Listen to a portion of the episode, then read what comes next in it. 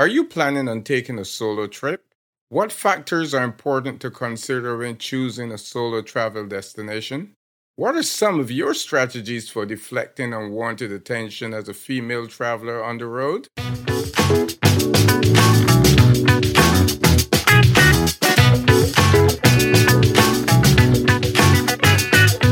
Hello and welcome to TripCast360, the podcast of lively banter about travel, tourism, and entertainment. This is Michael Gordon Bennett coming to you from Las Vegas, and I am joined by the Barbados Flash via the Big Apple, Dave Cumberbatch.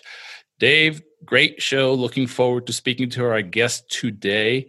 In this time of COVID, when you hear somebody leaving the profession to become a travel expert and have one of the largest followings on Instagram, it's a story that's too hard to resist. And, you know, when I did my research and I read all of that, I said, you know what? We've got to get this guest on. Got to get her. Yeah, that's her. You'll hear from her in just a minute. We like it. You can keep saying, oh, we like that part. But but the funny part is, yeah, Dave did research. which is unusual. Which means that he can read. Oh. I tease Dave all the time because Dave is a research fiend. He loves... Oh, gosh, he is like, I'm telling you, he's better than the CIA. Oh, wow. I'm in good company then.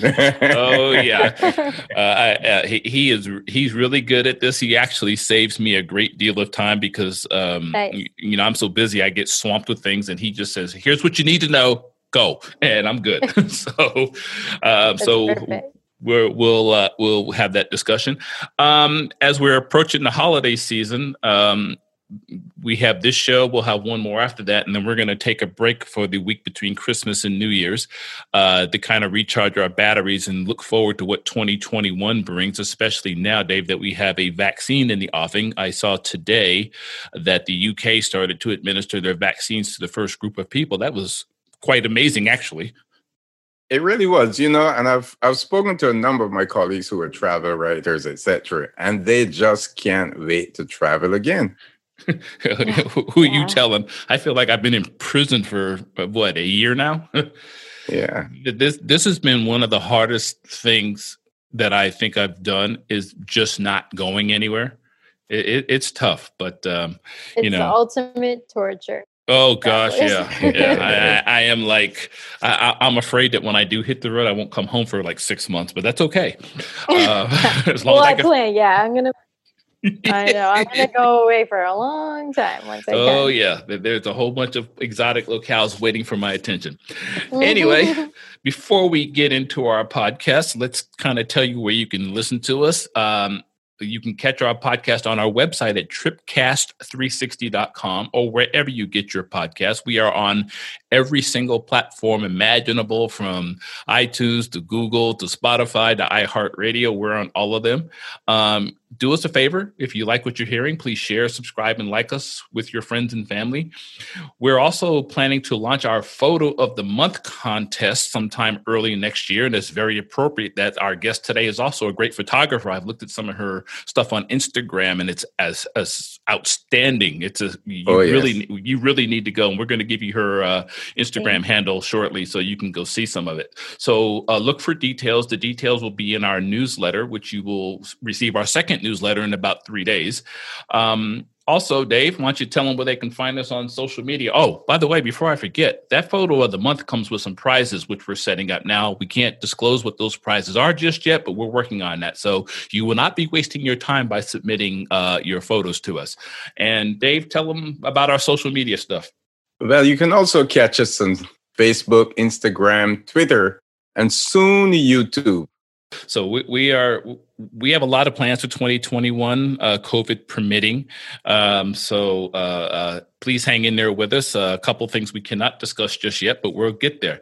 Now let's get to the lovely little dainty voice you've been listening to comment on our commentary. Her name is Nastasia Yacoub. I said it right. Yeah, so impressive. Thank you. She is a former registered nurse turned full-time traveler, entrepreneur, and photographer. She is the founder of Dame Travel, Instagram's best-known independent female travel community, and she's also an author, which we will get into during the show. Nastasia has traveled to over 65 countries and has over 600,000 followers on Instagram. Yes, you heard that right. Wow. 600,000 followers, where she shares her journeys and the journeys of other women in her community with the world. Nastasia, welcome. Thank you so much for having me, and thanks for the intro. Welcome. Thanks so much for chatting with us today. I'm not going to try to pronounce it. Maybe I should. Nastasia. Do I have it right? Yeah. Okay, I can do it. Close enough. Well, I'll tell you, at the age of 20, you took a leap of faith to move to Chicago, and you got your nursing degree from Loyola University. There you were supporting yourself entirely to begin your new life. What type of challenges or opportunities you discovered, as you described in your bio? Yeah, so it's kind of a long story, so I'll try to keep it short. But my parents were born in Iraq, so I'm first-generation Iraqi Christian. We are Chaldean, so we speak a dialect of Aramaic, which is one of the oldest languages in the world. But with that, with the fact that I'm Middle Eastern and Roman Catholic, that comes with a lot of challenges itself growing up. Ooh, They're extremely strict growing up. And the community that I grew up in is very close-knit, still is very close-knit. So they don't like when people leave because we're such a minority, and they don't like when people come into the community who are not them. So, I mean, they're good people, but they obviously, need to they want to conserve, our culture, which is understandable. But I was born in the States, so I had a very different mentality than my parents. And their expectations of me really were to get married at a young age, and I'm 33 now, so I should have about 3 to 4 kids by now, but I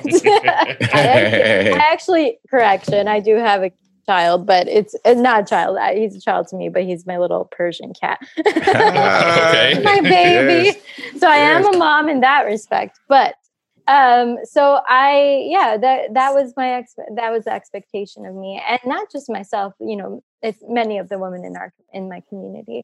And that was back in 2008. So at that time, it wasn't as common as it is now, for, a female to leave her family and pursue a career or an education before getting married. It's usually, you can't leave the household until you get married, because it's almost seen as shameful.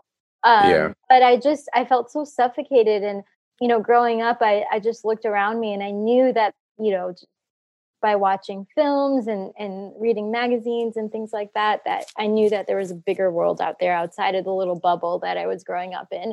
And I wanted to experience more of it. So when I turned 20, I basically just applied to schools in Chicago and New York, because I always wanted to be in a big city.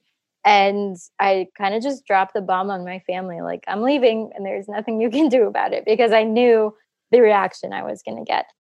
So it wasn't a very good one at first, but, the positive side to all that is I persisted, and I continued to work really hard independently, regardless of, my family's or community's acceptance. And I pushed through, and now they're like my biggest fans. So, it's persistence is probably the most important thing that I would, give credit to in regards to my success. So I went to nursing school and graduated in 2013 in Chicago. Yeah, and I was just going to say to you, I was just going to ask you the question, because you started Dame Traveler in the process. Yeah. And you mentioned that your mom travels with you. So they must be extremely proud of you. Oh, so proud of me. My dad is not really like a fan. He hates airplanes, so he just doesn't travel at all. But my mother loves to travel, and since my father doesn't, I usually can bring a guest with me, not all the time, but sometimes. So I take her on a lot of my trips, and she just gets so excited. I'm really grateful that I can give her that gift, because it's not something that's easily accessible to a lot of people. So it's really cool to make those memories with her. Is mom still trying to get you married? No, she gave up on that one. She's like, that girl's not going to do anything I tell her. So I've been trying to get Michael married because, you know, it comes up every episode. He keeps trying to get me married. every episode, he references his girlfriend. I'm like, it's about time you say my wife now. Yeah, so maybe. I mean, hey, no pressure, but if it's time, it's right time. Maybe we should bring Michael. Dave just wants to perform the ceremony. Maybe we should bring Michael into your culture. You know, maybe that might have some influence on him. Yeah. Oh, trust me, you'll be married by tomorrow. You'll be married yesterday. Oh, you mean my grandma? You'll be married yesterday. Oh, hell no. I remember about 10 years ago, my grandmother's sister, was that a great aunt? Yeah. She was in her 80s then, and I remember we were in Ohio, and she grabs me by the hand. She pulls me over to a sofa, and she pats my hand. She goes, "What's a good-looking young man like you not married yet?" And I'm looking at her, keeping in mind, I think I was like 50 at the time. And I'm like, really? You're going to ask me that question in front of all these people in this room? And she did. She was not bashful about it. And I just smiled. I said, I just haven't found the right one yet, and walked off. Wow. Yeah, family can be challenging sometimes. So the ultimate sign of disrespect. Well, I have two younger sisters, and neither one of them have ever been married. Yeah, I mean, honestly, it's really not that big of a deal. We live in 2020. Like, people do whatever they want these days, and there are no expectations. So, and if anything, when someone tells me what to do, I honestly want to do the opposite. Ooh, you sound just like me. Like me. Well, the name Dame Traveler. I looked it up. I know where it comes from and where you got the inspiration for it, but why don't you tell our audience why Dame Traveler? Where did the name come from? Yeah, so I think I was quite proud of myself for leaving my community and just being on my own. It wasn't easy, being extremely sheltered and then moving to a huge city on my own. But I did it. And then I took my first solo trip to Cape Town, South Africa. And I couldn't find anyone to come with me. I kept asking a lot of, my classmates. I was in nursing school. This was 2011. And, it's one of those things that a lot of solo travelers experience is they ask people to join them, but, when it comes down to committing and booking the trip, they back out, and in the beginning it's like, oh yeah, that sounds so great. But then, at the end of the day, you just either you never go or you go by yourself. So I chose the latter. So I was like, okay, well, no one's coming with me. And I really want to do this. I wanted to volunteer there. So I just impulsively booked a flight and went. I did a little bit of research before, but I booked the flight before I could talk myself out of it kind of thing. But yeah, I spent 3 weeks there, and that really changed my life. And I came back, and that's when truly when I fell in love with travel. And so a little bit of a backstory: I injured my back when I was working on the nursing unit, and when I was a new nurse, a labor and delivery nurse, and I have a spinal fusion, so I was on bed rest for about 6 months. So I've kind of experienced quarantine before, kind of. I'm like, this is piece cake. And I've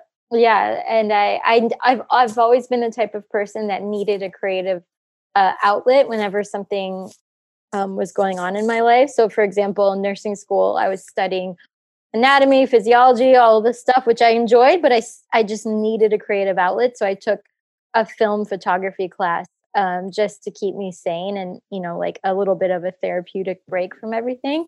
And I would just photograph interesting characters on campus and develop the photos in the darkroom. And that kind of trained my eye. So when I fell into bed rest, again, I was really depressed and sad because I just spent 4 years and a lot of money on this degree. And unfortunately, I wasn't able to pursue floor nursing because it just wasn't safe. So what happened was I went to go, they call it breaking the bed. So I went to go break the bed and move the mom to the stretcher. And the bed actually, I lost control over it because like I said before, I'm quite petite and I was a new nurse. Yeah, 5 foot one qualifies. And 101 pounds. So yeah, my arms are not very strong. So it fell on me, and that's when I fell into bed rest. So I was just really like, just kind of just so frustrated. And so Instagram just started to become popular at the time. And I remember getting an iPhone just to get Instagram because I love photography. And I just heard that it's all about photos. So I started following all of my travel accounts because literally that was my only interest, photography and travel. Like Travel and Leisure, Forbes Travel Guides, Fedoras, like all these great accounts. And I noticed at the time, this was 2013, I was following individual travelers, female travelers, but I couldn't find a community of female travelers where, it was celebrating and connecting solo female travelers. And so I was like, oh, this is cool. Travel and Leisure features photos by travelers, but I want to create a community of just female travelers, and because I couldn't find one. So I wanted to fulfill the need kind of thing. And it was just really a hobby at the time. There weren't any Instagram or like bloggers, there were bloggers, but not Instagram or bloggers.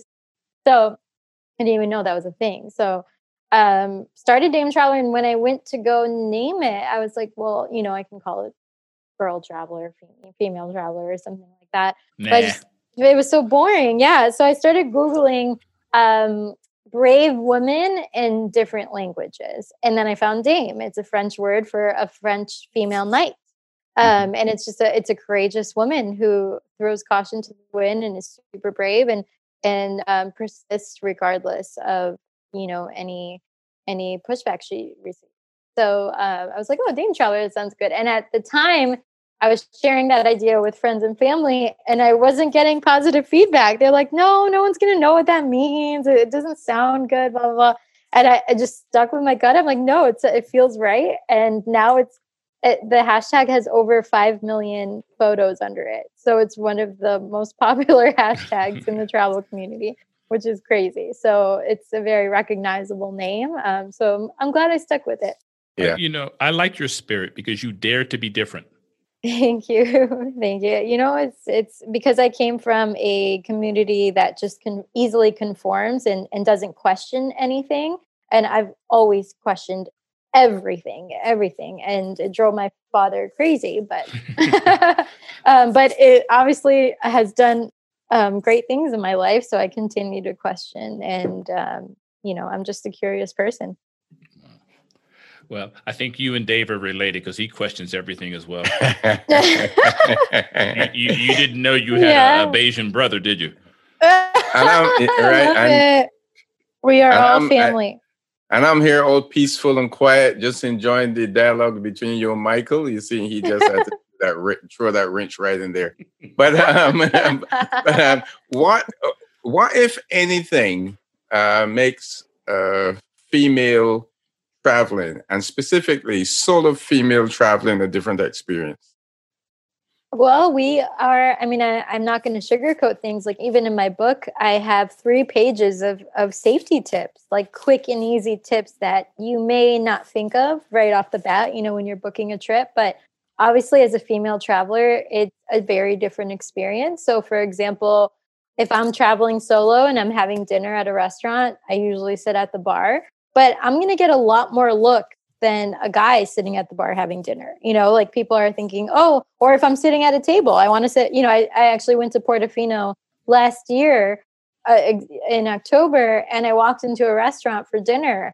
And of course, Portofino is like the most romantic place. So it's all couples. And I walk in for dinner, and the only table was in the middle of the restaurant. Everyone just like stops and looks at me. And I'm like, can't a girl just eat? And it's just like they think you got stood up, or they think you're a prostitute, and they think like all these things just because I'm a female and I'm alone. Like it's really not that big of a deal. But if a male, walked in and sat in the middle of the restaurant, literally nobody would even do a double take.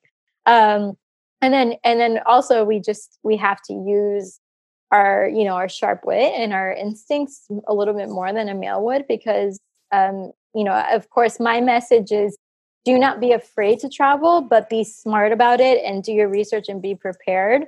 And that's what the blog is there for. I have a lot of stories from female travelers sharing their good and bad experiences and what we can learn from them. And then constantly like sharing safety tips on how to be safe in recommending destinations that, in my experience, have been good and bad too. So I'm very transparent because I think that's very important. Of course, the photos are beautiful and everything, and that's great, and inspiration is great, but I do have a duty to be responsible as well when it comes to speaking to solo female travelers. Yeah, but do you see that? Do you see those experiences as a disadvantage? And if you do, how do you convert those experiences to advantages? Well, so yeah, like the negative experiences obviously are not fun, but they are important for us to share because other people can learn from them. You know, things happen regardless if you're female or male anyway when you're traveling. But I don't see. So the thing is, like, society tells women, oh, you're so fat. I mean, like I just told you, I'm 5'1", 102 pounds. I've been to 67 countries and most of them alone. So the most common thing I hear is, oh, you're so small and fragile. You should wait for a guy to go with you, or you should go with friends. Or you should. Really? Yeah, we get, women hear that all the time, and it's like, I'm fully capable because I have a brain and I do research and I'm able to be aware of my surroundings. I'm not oblivious. I'm not getting blacked out drunk on a beach in Thailand and not paying attention. Like, I'm being responsible. And so, I think that society scares women into thinking that they are too fragile to travel. And I think that is a negative thing. But we can't ignore the reality that we are a target. So we do have to be careful. When you travel, setting aside the awareness factor and being safe, what is your experience like traveling alone? I recognize it's probably different from one country to the next. Yes. But as you get into the cultures of the various countries that you get to, I mean, at the end of the day, you're alone, but you're kind of not alone.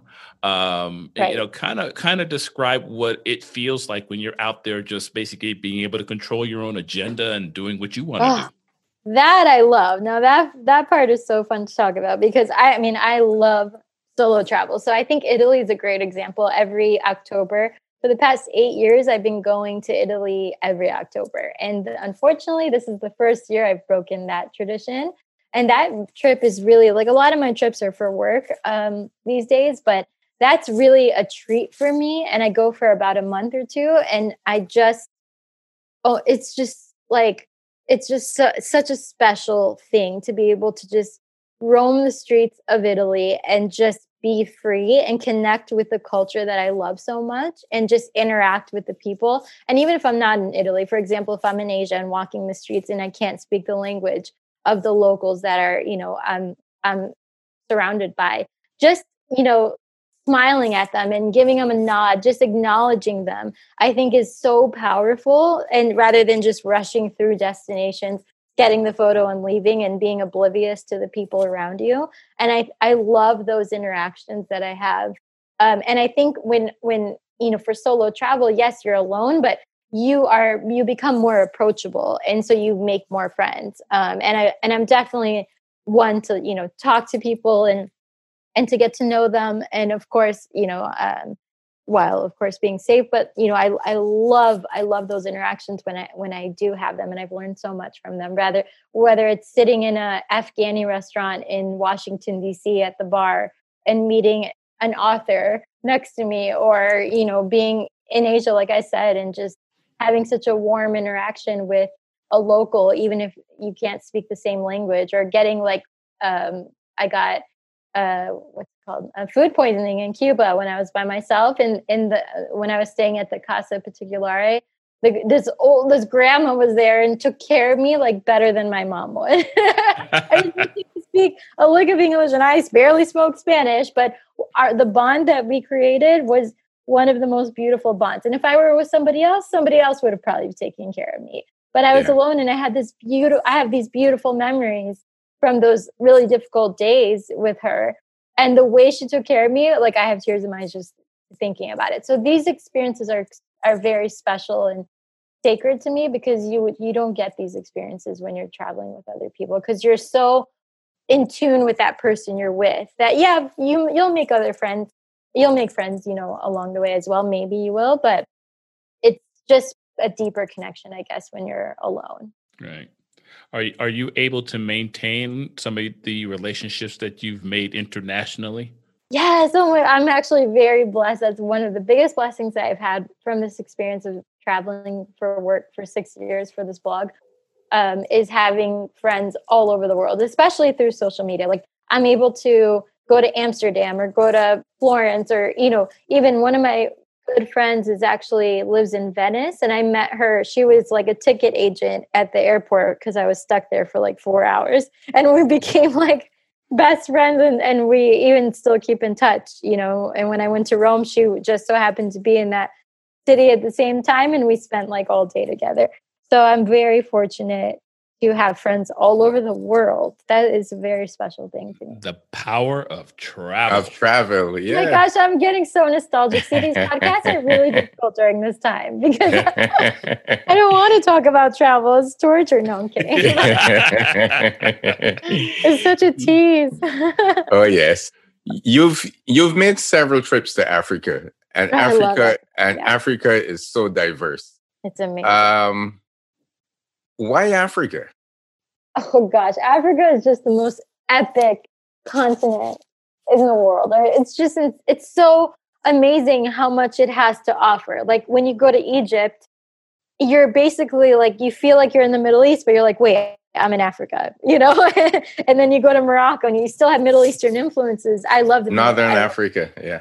Yeah, Northern Africa is so interesting. Then you go to Cape Town, South Africa.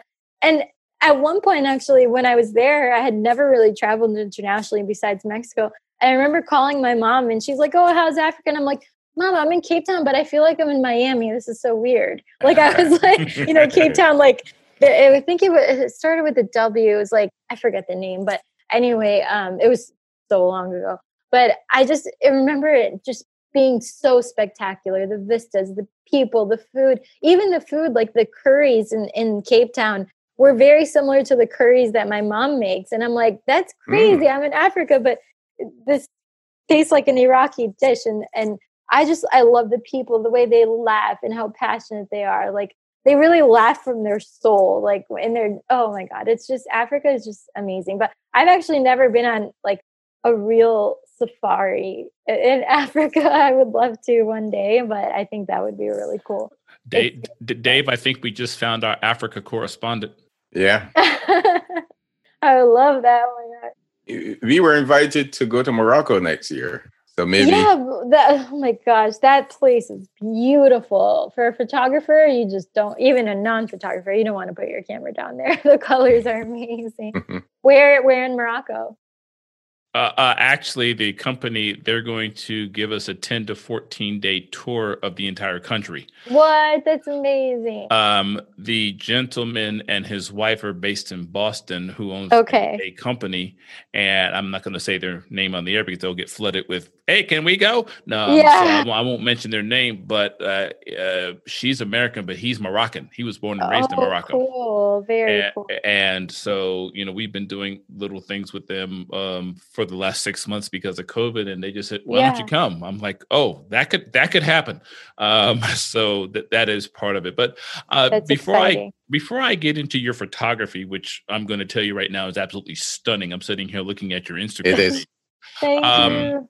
I think when it comes to solo travel, I think for women, I think that you, like some of the other people we've had on our podcast who are also women who like to travel alone but are fearful of it, I think you are a product of the times. And what I mean by that is, unless you're out in the middle of the bush with no cell phone reception, you can call somebody if you're in trouble now. Exactly. In the old days when I grew up, like, I spent the first 3 years of my childhood in Spain. If you wanted to call somebody back in the United States, you had to go find a phone that dialed internationally, and then you had to deal. Remember, Dave, the underwater cables, and you would talk, and then you'd have to wait for 18 minutes to get the other end. Oh my God! Hello. How are you? You know, sound like you are. You know, nowadays with technology, the fact that you can post stuff online and people can see things immediately. I think that lends itself to your ability to now travel solo, which maybe my parents couldn't do. Yes. Yeah. I definitely don't take any the times I'm living in for granted, because it's incredible how much access we have, truly. And it actually, it's enabled, you know, women like me to travel more safely and to be able to go to any country I want to go to and not be afraid, because I do have these resources to turn to.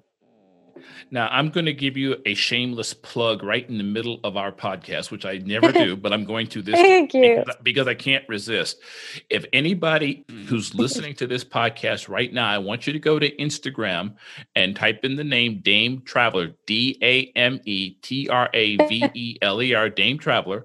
I want everybody to look at some of this stunning, and I mean stunning imagery that you've captured with that camera of yours. It is like, oh, I've never, you know, I've been in this business for over 30 years. I've never seen photography like this. Really, it's really nice. Yeah, very good. Thank you. And some of the photography, so a lot of it is curated as well. So because it's a community, and the whole thing was, I didn't want to be the face of the brand, and I wanted it to be really a collective. So even the book that I published back in March, it's a collection of 200 photos of female travelers all over the world. So it really is just a celebration of women who are out there traveling the world, which I think is a beautiful thing to have during this time. Well, whether I can tell if these are yours or somebody else's through curated content, I don't care. This is really, really good stuff. If I were a traveler, even as a man, I would stop. I appreciate that. Yeah. I appreciate that. Yeah. I mean, I'm looking at things like Petra over in Jordan. I'm looking. Oh, gosh. So pretty there. Yeah. I mean, I saw you had a picture of Mount Rainier up in Washington State on one of these I saw earlier. I'm looking at Rio de Janeiro. I'm looking at Paris. I mean, some of this stuff, Greece. I mean, it's really well done. As a matter of fact, I've noticed one of our previous podcast guests is also following you. Oh, yeah. Yeah. Oh, yeah. Who is that? Her name is Jamie Edwards. She has a platform called I Am Lost and Found. And Jamie does a lot of high-end travel. That's her specialty is luxury travel. Very nice. And Jamie's also a photographer. She's a mother of two, and I believe she lives in the D.C. area. But her work is equally as good. But this, what I'm looking at here with you, beautiful. I'm for that. Thank you. You just mentioned your book, Dame Traveler, and it continues to inspire readers. And permit me to read one of the reviews. It says, such a thoughtful book. I love traveling. And even though the world is shut down right now due to COVID-19, receiving this book has been such a blessing. I've been able to dream a bit as I traverse its pages, listing all the locations I'd love to visit one day. Better yet, there are tons of tricks and travel advice, and the book is lovely as a coffee table piece. What's your response to such a just blown away to such an amazing review?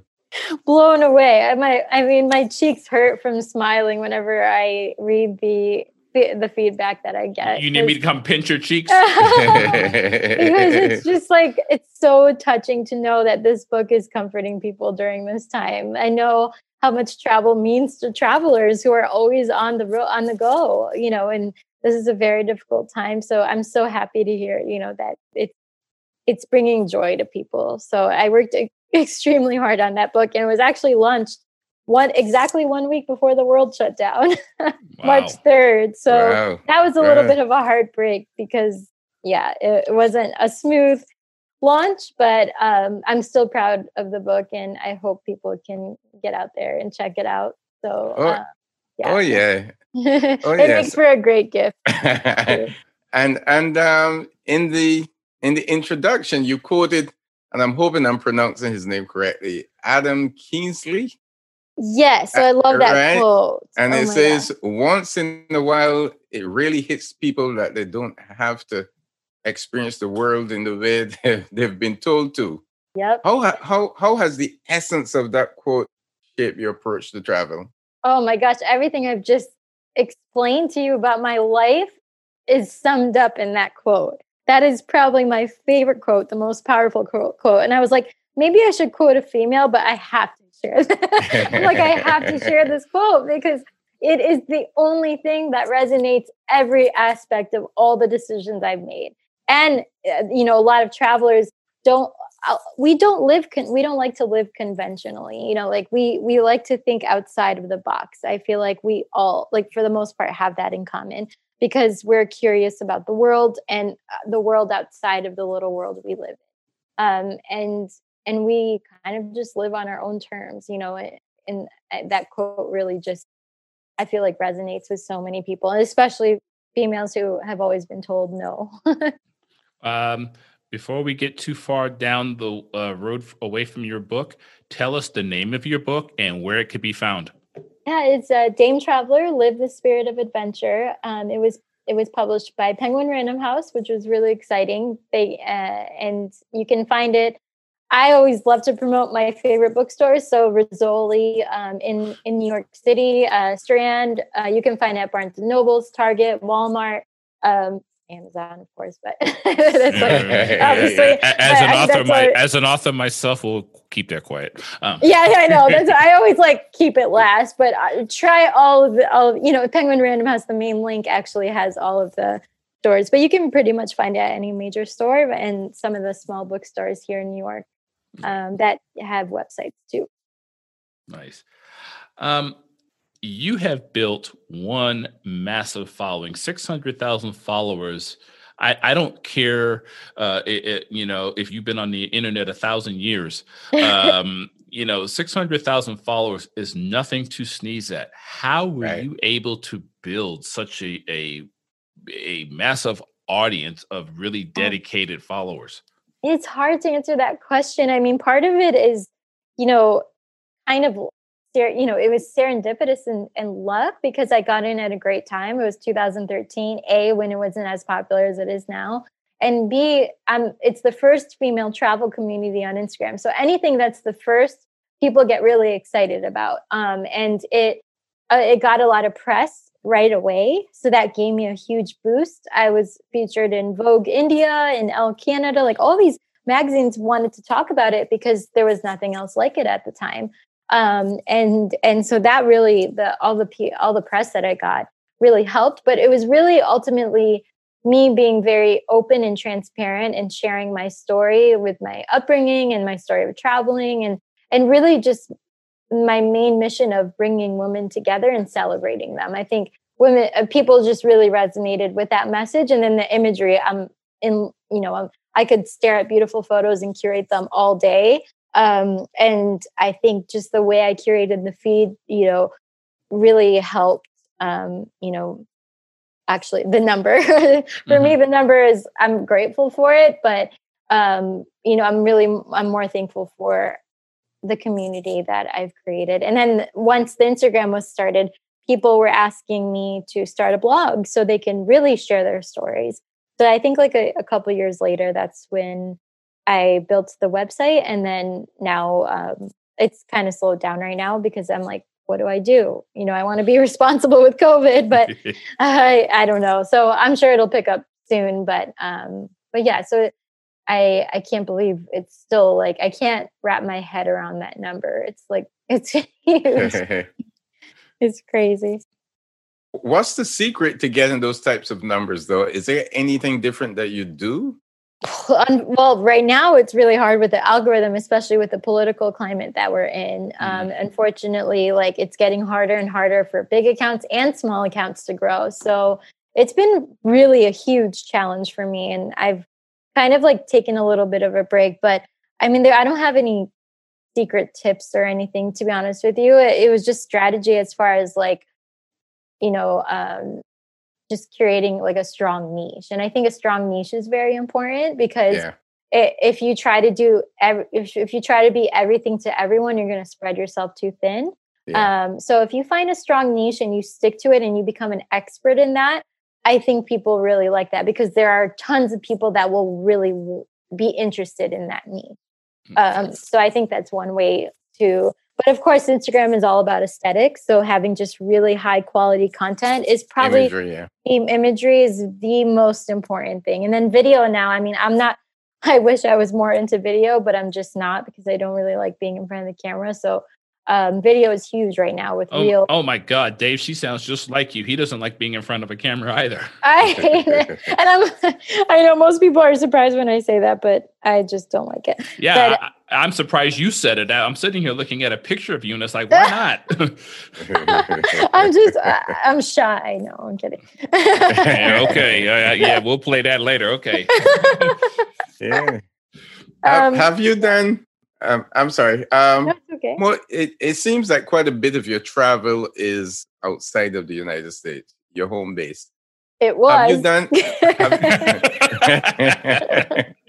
Have you done? That is true. Have you done any significant travel within the United States? And if you did, yeah. What are some of your favorite cities in the United States? So I'm obviously. I love cities. I'm such a city person. So in the U.S., I've actually only really been to cities. I haven't been to any national parks really, but I would love to go. And, you know, once COVID hit, I was thinking, I'm like, oh, maybe I should do a road trip. I'm like, we're in a pandemic. It's like, it's not going to be as enjoyable as it, you have to be extremely careful. So I just just stayed home in New York. So I only left once to go to Chicago, but I love Philly. I love Chicago. I lived there for 7 years. So I have nothing bad to say about Chicago. I think it's one of America's greatest cities. It's so beautiful architecturally. People are pretty friendly. It's the Midwest. And the restaurants there are incredible. And it's cleaner than New York, that's for sure, because they have dumpsters. But it's cold. It's cold, but I'm a Michigan girl. And I'm used to it. I know. I love San Francisco. And I went my last trip actually before the pandemic. It was like I came back like 3 days before the world shut down was Portland. So I found Portland to be super interesting. Oregon. Mm. Yeah, it was really cool. And where else? Yeah, I've been to Seattle's nice. I didn't love it for some reason, but it would have nothing to do with the fact that it was cloudy probably the entire time you were there. Yeah, I was just kind of sad. I'm like, why am I sad? Oh, probably because it feels like London. No, it's pretty. It's nice. I think I just need to go back. But I love that Philly is like super close. And I really just love the East Coast, like Boston, DC is really great too. It's because it's so easy to just hop on a train. I feel like I'm in Europe. You know, I can just hop on the Amtrak and be anywhere in less than 4 hours, like on the East Coast. So I do a lot of long weekend trips to those cities whenever I can. Not now, but. Michael hasn't said this yet. I'm surprised he hasn't brought it up. But Michael has traveled to all but one state in the union. Michael, am I correct? What's the one state? What are the... All but two states within the union. So Michael can tell you in detail. Where should I go then? Once it's safe, tell me where to go. Michael. I put you on the spot, Michael. I've never been to the two Dakotas. Those are the only two states I've not set foot in. Oh, okay. I've got close to South Dakota once when I had to cut through Nebraska to get to Chicago, but I was driving. But other than that, no, I've never been to the Dakotas. As regards to where you should go, you're like cities. But I love nature too. I think I need to steer clear of the cities because I've only been going to cities. Well, one city that I'm going to recommend to you, and believe it or not, it's not Los Angeles, but one city I am going to recommend to you in California is San Diego. Oh, wait, how did I leave that out? I actually have so many family members there. Oh, okay. And I think San Diego is really, truly one of the prettiest cities. Yeah, it really is. My son and I used to get in the car on weekends and just drive to San Diego, check into a hotel room and spend the weekend in San Diego. Oh, yeah, it's gorgeous. That's all we did. As regards to national parks. Yeah. Gosh, there's so many to choose from on both. It's like, coasts. Where do you start? That's the thing. You get overwhelmed. I mean, you know, I would start in, you know, if it were me, I'd probably start in your own backyard. But if you're looking for different experiences, like, yeah, I almost fell off a cliff in the Grand Canyon. Oh my God. Oh, that's a story, huh? I told this on our last podcast.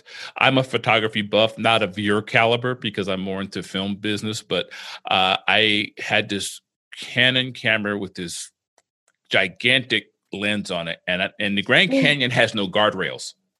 Oh, I didn't know that. Yeah, have no guardrails. So I got to the canyon and I saw this great shot that I was trying to get. So I walked onto a ledge and walked down and maybe what I thought was like 3 feet. And I got some great pictures, but then I said, okay, time for me to go. So I turned around to go back up and I said, uh-oh, I'm too far down. I got on all fours and started to crawl up and my foot slipped out from under me. Oh my God. And so I figured out what the problem was. I took my camera off and tossed it up to one of my friends who was up on the deck. And then I got on. And then, of course, they were at the edge getting ready to grab my hands as I got close to the top. So wow. I'm crawling up on all fours. And because it's dirt, my feet kept slipping out from under me. I eventually got to the top. I'm having heart palpitations right now just telling you that story. And that was 25 years ago. Scared me to death. So my heart is racing just thinking about that. You have a guardian angel. And the camera, by the way, shattered to pieces because the person up top didn't catch it. So, oh my God. Fortunately, this was the film days before digital cameras, and I was able to take the film out and preserve it. But well, at least that's good. So you've got that park, you've got parks in Oregon. Well, you've been to Portland because there's all kind of parks outside of there. Yosemite National Park is about 2 hours from where I live here in Vegas now. Yeah, I think that's my top, my dream destination. It looks so good. Yeah, and I've never been to Yellowstone. Okay. Yellowstone's a trek because of where it sits. It's out in the middle of nowhere. So, you really have to look forward to going to Yellowstone. But there's so many. The United States is unique in that we have so many different national park experiences to take into account that you really can't go wrong going to any of them. That's true. That is very true. You just got to start somewhere. Decide. I'm not into camping, although I did when I was a little boy, but I camped when we were in Maine. It was great. What Dave didn't tell you, one of the reasons that I've been able to see all these places is my dad was in the Air Force. Okay, that's awesome. So I got to see the country that way, and that's how I wound up living in Spain for 3 years. Spain sounds great right now. Yeah, well, where in Spain? Where? I lived in Madrid. Okay. I actually haven't been to Madrid. It's different. As compared I've been to Barcelona. Going to Barcelona. My girlfriend, believe it or not, she's from Valencia, which is about 2 hours by train south of Barcelona, right on the Mediterranean. Mm-hmm. And I've never been to Barcelona. So we were actually planning a trip to Spain next year to visit some of her family, and we couldn't make it because of you know what. You don't want to say its name. COVID.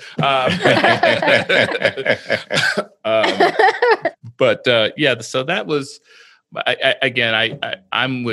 I don't even know where to tell you to start. There really is a lot of places to see in the United States that don't involve big cities.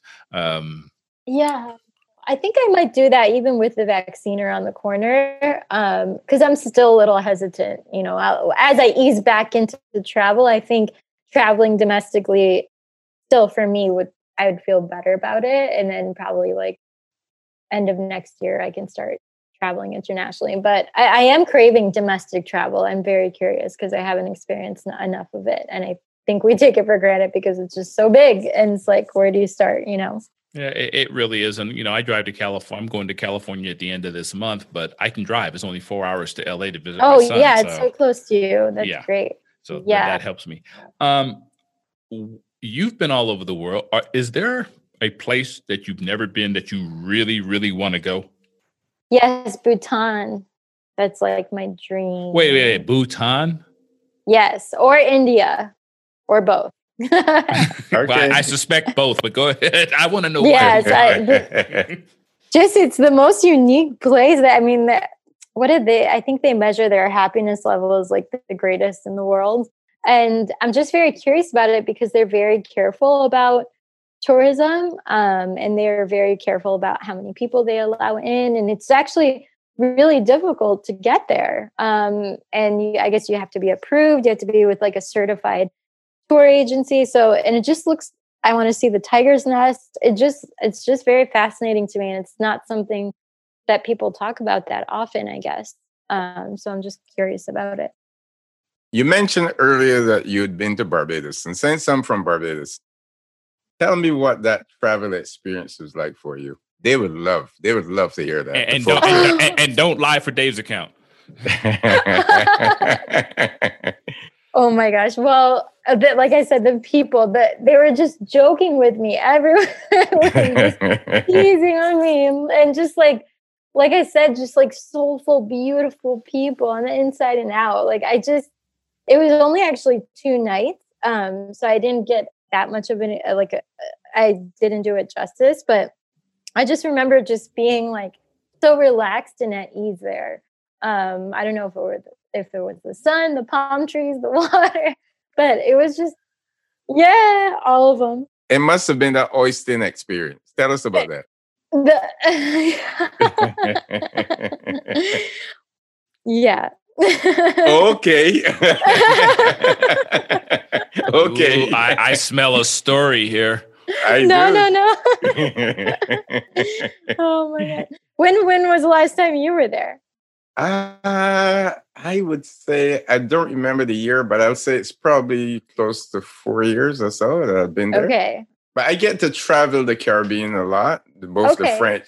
I always like to say the 4 languages of the Caribbean: the French, the Dutch, the Spanish, and the English, and the English Caribbean. And love it, just love it. So pretty. So it's just such a happy place. That doesn't sound too bad right now either. But they were saying like they were going to host Americans to like work from there, like work from Barbados. Yeah. There are a lot of folks. There are a lot of folks who've become digital nomads, and they just go and they work from places like that. How's the Wi-Fi there? Oh, no, the Wi-Fi is excellent. Oh, really? Okay. Mm-hmm. Sounds tempting. We've actually done 2 workationing, if you will, podcasts. Yeah. We had one girl who actually is now home-based in Copenhagen, and she loves it. She has 13 people that work for her split out all over the world, and she loves it there because she gets that little 6-hour head start over U.S. East Coast time. Oh, so yeah, that's great. Work done and things like that. And then we had Ray Blankley. He's in Queretaro, Mexico. Okay. And he actually managed to launch a 7-figure business that's going strong, teaching foreign languages to people. What? I want to do that. He and his wife and his now newborn, they basically, we asked him, he says, how long do you work at your business? Now, they started it 7 years ago, so they've got a track record now. He says he spent about an hour a day now working on that business. The business runs itself now. That's incredible. And he, matter of fact, he wants to do other things now, but it's all coming from Mexico. He's because all of his businesses are incorporated in the United States. Okay, I see. So he's making U.S. money and spending pesos. Do the math. That's incredible. I'm very now. I feel motivated because I haven't felt motivated in a while. Hey, we aim to please. We're just trying to help assist out. It's been hard. Yeah, I can only imagine. I'm looking at your website right now in the last couple of minutes that we have left. I love some of the merchandise that you have here. Tell us some. I'm looking at your calendar. I'm seeing the holiday gift guide. So I put together these roundups lately because I figured, now that we're all home, I can introduce a little bit of lifestyle content. But yeah, these are really just things that I came across and I just share. So it's like the holiday gift guide. But I am thinking about starting a Shopify, like a little shop and selling my prints.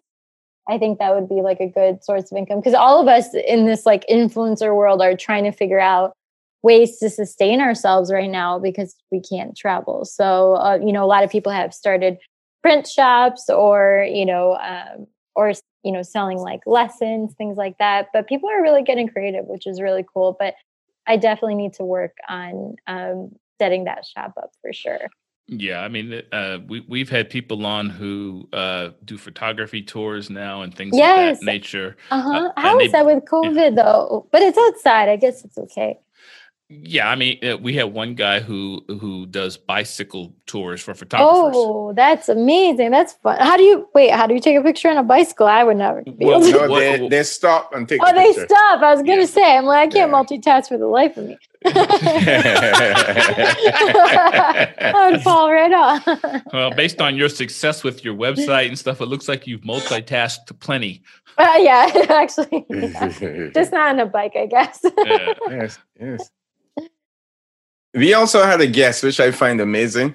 When she travels, she collects bowls, ceramic bowls, and each bowl has a story, either from the person, the experience that she had, or the person who sold that bowl to her, or maybe her trip going to purchase the bowl. And because of COVID and she's home, she's able to write stories based on the experiences that she's had in purchasing these ceramic bowls. Oh, see, talk about a niche. That's a very strong niche. Isn't that's really innovative? That's creative. That is very, very, very creative. As a matter of fact, I mentioned her name that's following you. Her name is Jamie Edwards. And her. Okay. Yeah, her website is I Am Lost and Found. Okay, I'm going to check it out. That is really cool. Yeah, I love how creative people have gotten during quarantine. Some of my photographer friends were creating like miniature scenes of like Yosemite, but with like Legos, and it looked so real. It was so crazy. Like from their apartments. It was like awesome. Have you ever thought about working internationally, like some of our workationing and / digital nomad folks? Oh, yeah. I actually did. So in 2018, I moved to Paris, and I was living between Paris and Rome for about 6 months. Tough life. Yeah, okay. But I was traveling too, so I broke it up.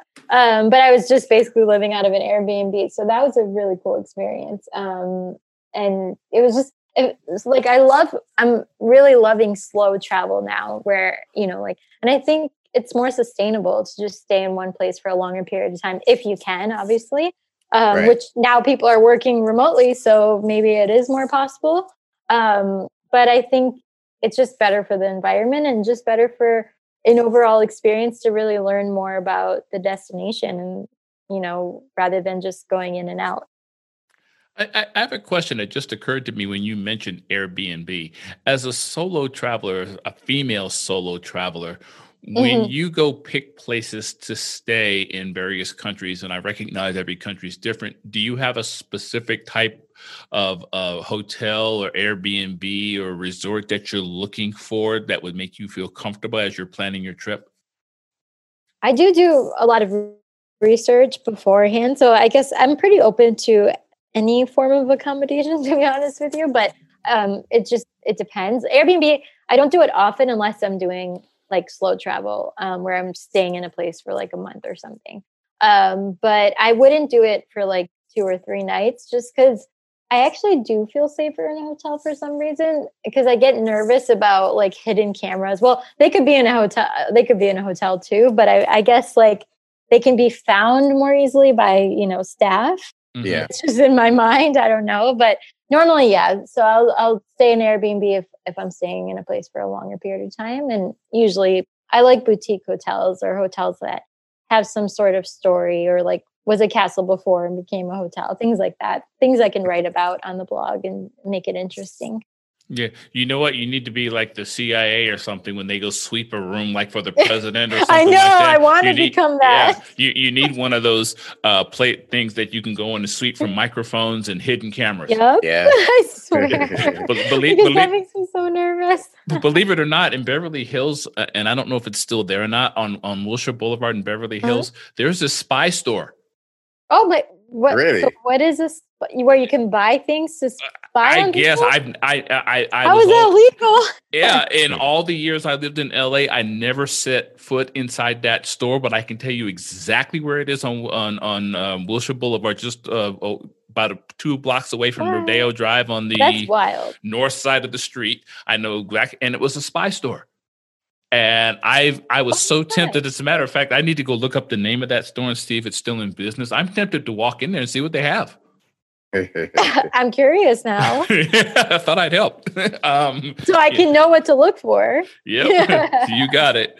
So anyway, we have kept you for an hour and some change, and it's time to let you go off and do what you do.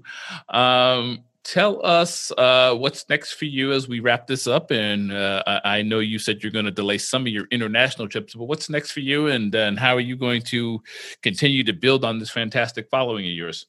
Yeah, I'm just going to continue doing what I'm doing. Lately, I've been using my platform to speak up about issues that are really important to me in the world. So I'm doing that. And I was basically, just to keep myself sane during the lockdown, I was walking the streets of Manhattan and some of Brooklyn since March, and photographing the evolution of what we've been through during this time. So I think now that, winter, we're hunkering down during winter, I'm going to put together a book of all the photographs that I've taken, just the street photography.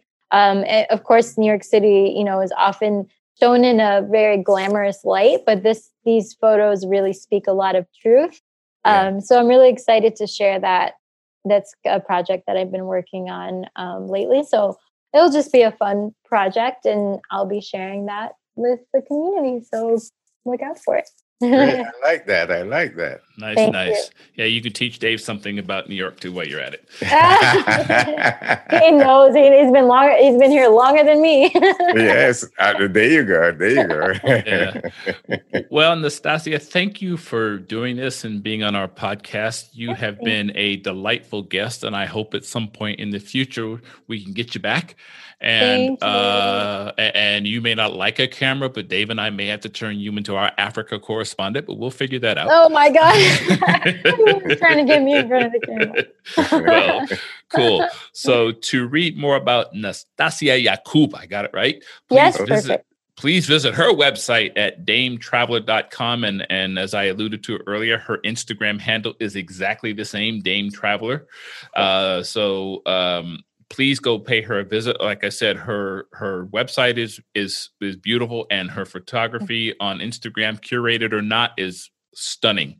You'll really enjoy the visit. So you can also follow us, this podcast, at TripCast360.com. You can join the conversation for more fantastic guests like Nastasia.